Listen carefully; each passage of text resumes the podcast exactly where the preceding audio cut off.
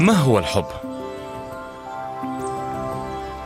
تكون أجسامنا في حالة طوارئ مماثلة لتلك الموجودة في وضع خطير.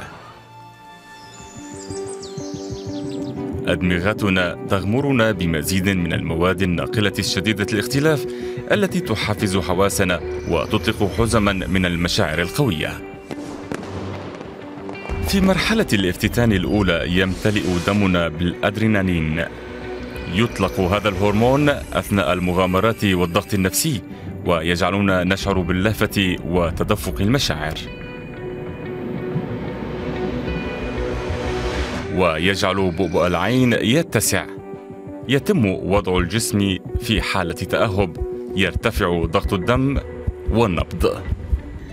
بينما يكون الاوكسيتوسين مسؤولا عن الترابط والثقة ولأنه ينشأ عن طريق الاتصال الجسدي يسمى هرمون المداعبه هرمونات السعادة تؤدي دورا أيضا أثناء الوقوع في الحب مثل الدوبامين وسيروتونين ولكن غالبا ما يخضع السيروتونين لتقلبات في البداية. وهي تقلبات تجعل السعادة المفعمة بالنشوة موجودة أثناء وجود الحبيبين معا. وتؤجج الشوق لدى كل منهما عندما يفترقان.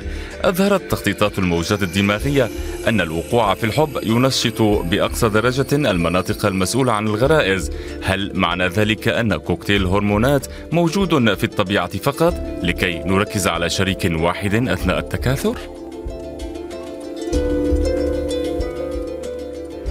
هناك شيء واحد واضح فعلا. بمرور الوقت يعتاد جسمنا على الجرعات العالية من الهرمونات. بعد عامين أو ثلاثة على أبعد تقدير تنتهي نشوة الوقوع في الحب.